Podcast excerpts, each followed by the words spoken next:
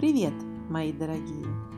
С вами Ната Дэви. Сегодня я расскажу вам рассказ из истории одной моей клиентки. Не буду говорить ее имя, опишу просто историю от первого лица. Итак, поехали. Однажды, когда я еще не родилась на свет, я почувствовала холод и леденящий душу страх. Он разливался по моему маленькому тельцу. Что это? Мне, еще не родившейся крошке, было очень страшно. И единственной спасительной меня нитью было единство с моей матерью и соединяющий наш шнур пуповина. Но именно оттуда шел этот поток и лавина леденящего мою душу и тельце кошмар. Бежать было некуда, спрятаться тоже, и я приняла в себя этот поток страха, свою плоть и кровь, свой образ восприятия реальности, в которой я находилась. Я не знаю, чем это было. Знаю только лишь одно. Этот поток страха был не моим. Тогда я знала это наверняка, но потом забыла. После моего появления на свет я росла, как все детки, не задумываясь о завтрашнем дне, живя текущим моментом – но иногда волны неприятного мне уже но знакомого страха, разливающегося в животе и парализующего ноги, неприятно напоминали о себе. Несмотря на то, что я росла смелой девочкой, больше, наверное, характером похожей на мальчишку. Детство пролетело незаметно, без особых приключений. Но вот в период юношеского взросления я начала испытывать серьезные затруднения и состояние страха, особенно когда дело касалось выбора. Я затруднялась выбрать институт, куда мне идти учиться. Я не знала, кому отдать предпочтение из двух молодых людей, которые ухаживали за мной. И до абсурда, даже между двумя кофточками не могла сделать спокойный выбор. Помню, как в тот период я думала, что, наверное, надо было пойти к психологу с этой проблемой, но очень сильно волновалась. Опять-таки приходится принимать какое-то решение и действовать мне самой, не знаю – Иногда очень хотелось, чтобы выбор за меня делал кто-то другой. Тогда я так и не решилась на этот поход и отдала предпочтение парню, который оказался понапористей, и в институт пошла в тот, что полегче. В общем, как-то отдала бразды правления своей жизни другим людям и текущим обстоятельствам. Не сложилась жизнь с парнем, слишком уж напористым оказался – Настаивал на всем и везде, хотел быть правым, указывать, руководить, сил не было уже ни на какие споры. Хотелось, хотелось просто любви, заботы, понимания. Вроде бы и прошу немного, думала я. А может быть, это вся иллюзия, эти спокойные и добрые отношения? Но не хотелось больше находиться рядом с этим человеком, и расстаться тоже было страшно. Не знаешь, что найдешь, но знаешь, что теряешь, твердили мне все подруги. Опять, опять знакомый страх перемен. Иногда мне казалось, что я проживаю не свою, а чью-то чужую жизнь. И наконец-то я решилась. Все. Иду к психологу. Было приятным и странным новое ощущение принятия решения. Я пошла. Посоветовала подруга. И на мое счастье это оказался не совсем обычный психолог, а трансперсональный – который в душу верил и в жизни после смерти не отрицал, и, что самое интересное, заинтересовался моей внутриутробной жизнью. Перинатальный период, так называемый. Узнала я, что программы нам родительские передаются и от предков наших, еще когда мы в животе у мамы находимся. Да, глобально психолог подошел к вопросу. И в моем случае прояснилось, что в момент, когда моя мама была мною беременна, случилось что-то очень страшное у нее, или она просто испугалась чего-то очень сильно. И вот этот страх передался мне. Я не могла поверить в то, в то, что услышала, но все это мы выяснили на сеансе гипноза. Вы можете себе представить такое странное чувство тревоги, которое зарождается в животе, опускается по ногам, парализует все тело. Бррр.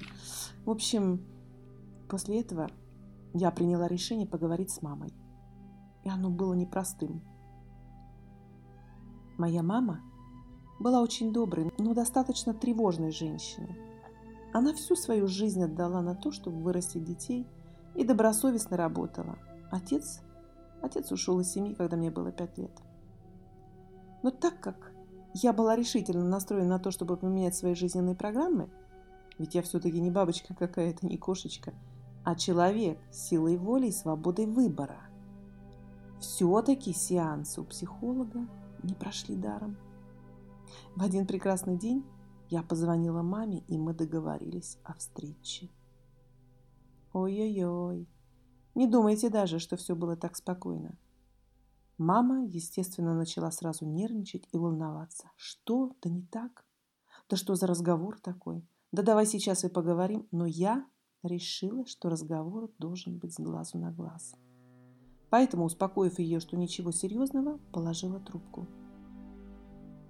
Боже, вот и настал день разговора с моей матерью.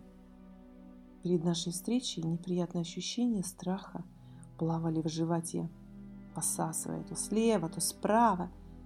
Но я была решительно настроена на общение и очень хотелось выслушать мамину историю. Она нервничала, и это было заметно. После моего объяснения, что я хочу узнать и почему, она помолчала некоторое время и, сделав глубокий вдох, начала рассказывать. Ее рассказ начался с проблемного периода детства, о котором я была немного наслышана. Но, если честно, я не ожидала, что все было так сложно. По мере того, как она рассказывала, чувство сожаления и большой любви появились у меня к маме. Я чувствовала, какие чувства пришлось ей испытать в детстве. Мне хотелось обнять и защитить ее от деспотичного отца. Практически.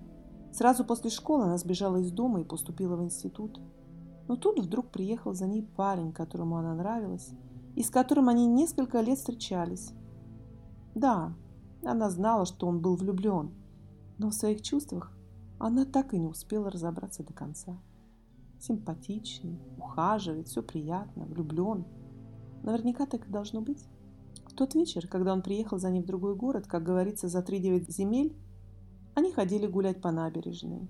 Он что-то приятное шептал ей на ушко, и все было как в кино. Замечательно. Она думала, что влюбилась. И, наверное, так оно и было, и через несколько дней они стали близки.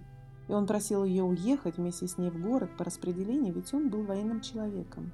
Закончил училище. Но она отказалась. Все-таки в институт поступила. Хочется закончить. Так он уехал, а она осталась учиться. Все шло спокойно, но вдруг она узнала, что забеременела. Это был шок. 19 лет, студентка. Ни кола, ни двора, как говорится. Что делать? Так, в таком состоянии прошло два месяца. Они были мучительными. Только начала учиться, а тут ребенок, нет работы, нет мужа. Единственное, в чем она не сомневалась, было знание, что ее парень обрадуется этой новости. Но вот она, ей хотелось выучиться, было страшно, надо ли ей это. Внутреннее состояние было не из лучших. Страх перед выбором, страх совершить ошибку, страх одиночества и неизвестности. В конце концов, она решилась. Никому ничего не говорить и приняла решение избавиться от ребенка. Слушая эти слова, вдруг по моему телу прошелся уже знакомый мне холод, и мурашки поползли. Ноги стали как ватные, подкосились, и слезы отчаяния покатились из моих глаз. «Что ты, доченька?» – спросила меня мама. «Не надо, не плачь. Я и так все эти годы чувствовала себя виноватой, что все это произошло в момент, когда мне это всего меньше всего хотелось. И я всю жизнь чувствовала себя виноватой, что я решилась пойти на аборт, и я пошла на него. С трудом выдавила из себя мама. Но потом... Но потом мне стало вдруг дико страшно, и я убежала, практически уже из-под рук врача. Да, да, именно. Горько вздохнула мама, и теперь и теперь она уже горько, горько заплакала.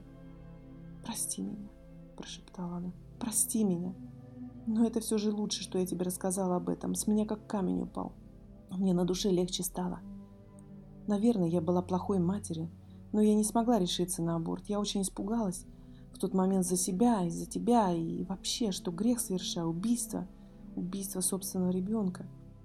Она продолжала что-то говорить еще, но я больше не слушала ее тот момент яркая вспышка ощущения этого страха, испытавшего в утробе матери, в той утробе, в которой ребеночек должен чувствовать себя в безопасности, в той теплой матке, как в дружелюбной вселенной или теплой ванной, это чувство, которое я заново прожила в кабинете у психолога, вновь пронзило меня, и все стало понятным.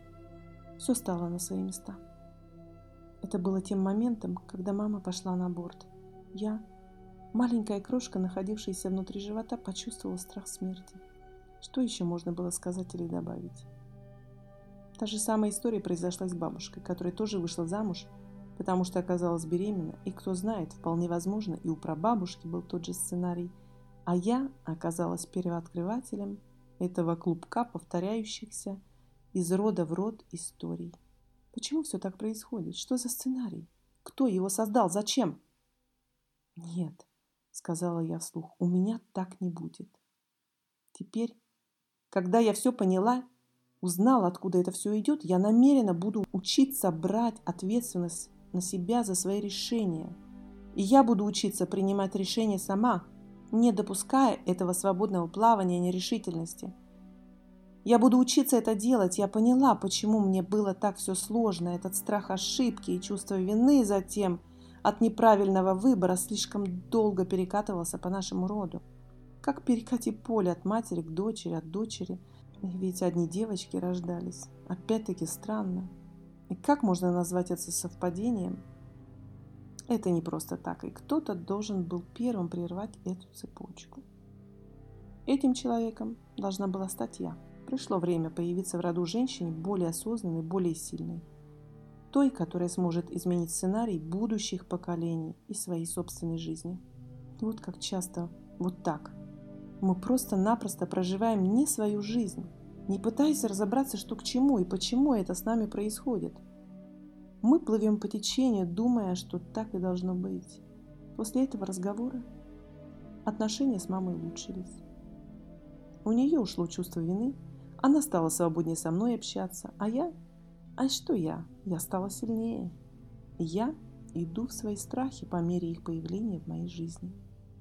Я научилась понимать, где мои страхи, а где пришедшие от моих предков. Я научилась с ними совладать, узнавать и спрашивать саму себя, чего мы сейчас боимся и что за этим следует, и что под этим страхом кроется. Таким образом, я превратила страхи и тревоги в новую игру – которое я назвала «А что там, за поворотом? Давай посмотрим». Вот таким образом я теперь создаю сама свою новую жизнь. А было ли с вами что-то подобное? И как вы узнали о том, почему это происходит? И смогли ли справиться вы со своими страхами? Вот такая история. Друзья, очень много страхов пришли за нами в нашу жизнь для кармических отработок. Это те уроки, которые наша душа должна пройти в этом воплощении. Что такое карма? Карма – это причинно-следственная связь. Каждый наш поступок в жизни приведет к какому-то результату, правильно? Так вот, хорошие и благие поступки приводят к благим результатам. Те поступки, которые приносят боль и страдания, вернутся к тому, кто их посеял болью и страданием. Это энергия, это закон Вселенной. Представьте себе, что вы такое существо, которое каждый раз приходит на Землю, меняя свой внешний вид как одежду. А тело – это и есть одежда для души. Для того, чтобы, как в компьютерной игре, наработать большую силу и умения. Наверное, все знают, что в компьютерной игре, если Супер Марио не справился с каким-то препятствием, он умирает, получая затем новую жизнь, чтобы опять пройти через эти препятствия. Если вы отследили, что у вас в жизни появляются тоже барьеры препятствий – и вы избираете все время один и тот же выход, например, спрятаться, уйти от проблемы, переложить ее на плечи кого-то другого и так далее, попробуйте выйти из привычной зоны комфорта и поступить иначе, взяв ответственность на себя. Это значит, что вы должны изменить привычный сценарий и решить проблему каким-то новым способом – очень часто люди, которые находятся с вами в данных обстоятельствах, это ваши кармические партнеры, которые помогают вам пройти через это препятствие, естественно, на бессознательном уровне. Поэтому в ваших тетрадках волшебных изменений, которые вы должны были завести, выпишите все самые сложные ситуации, которые встречались вам на жизненном пути. Проанализируйте внимательно, что между ними есть общего. Отметьте, если вы меняли окружение, повторялся ли похожий сценарий. Очень часто ситуации остаются теми же, только вот игроки в них, кроме вас, естественно, меняются. Игроки – это наши кармические партнеры, и основной смысл – это научиться благодарить их. И не обязательно делать это, глядя им в глаза. Можно наедине с самим собой. Но это очень важный аспект в отработке кармических узлов. И чтобы поменять свой поведенческий паттерн, то есть привычное вам поведение, подумайте – а как бы вы повели себя в этих ситуациях, если бы не были знакомы с таким чувством, как страх? Как вы поступили бы тогда? Когда получите ответ от вашего бессознательного, а это всегда самый быстрый ответ, который вы даете сами себе, начинайте прописывать свои новые действия. Как узнать родовые программы? Выпишите в тетрадь все значимые события жизни – вашей мамы, бабушки, прабабушки, отца, дедушки, прадедушки. Короче, все, что вы знаете, где родился, а, родилась, сколько детей было в семье, когда вышла замуж, женился, сколько детей, мужей, смертей было в семье, кто умер и так далее. Сравните все данные с вашими повторяющимися сценариями и проанализируйте, есть ли там совпадение – Затем запишите все установки, которые вы помните с детства, высказывания родных, бабушек, матерей, отцов, какие убеждения у них были, какие фразы родных вы помните. Рассматривайте пока убеждения в тех сферах жизни, которые вы нашли, разбирая ваш сценарий. А уже, друзья, в следующем выпуске мы с вами проведем очень мощную трансформационную медитацию, манифестацию – на снятие родовых и кармических программ. Не пропустите! С вами была Ната Деви. Я жду с нетерпением ваших комментариев и новых историй. А самые интересные из них будут опубликованы на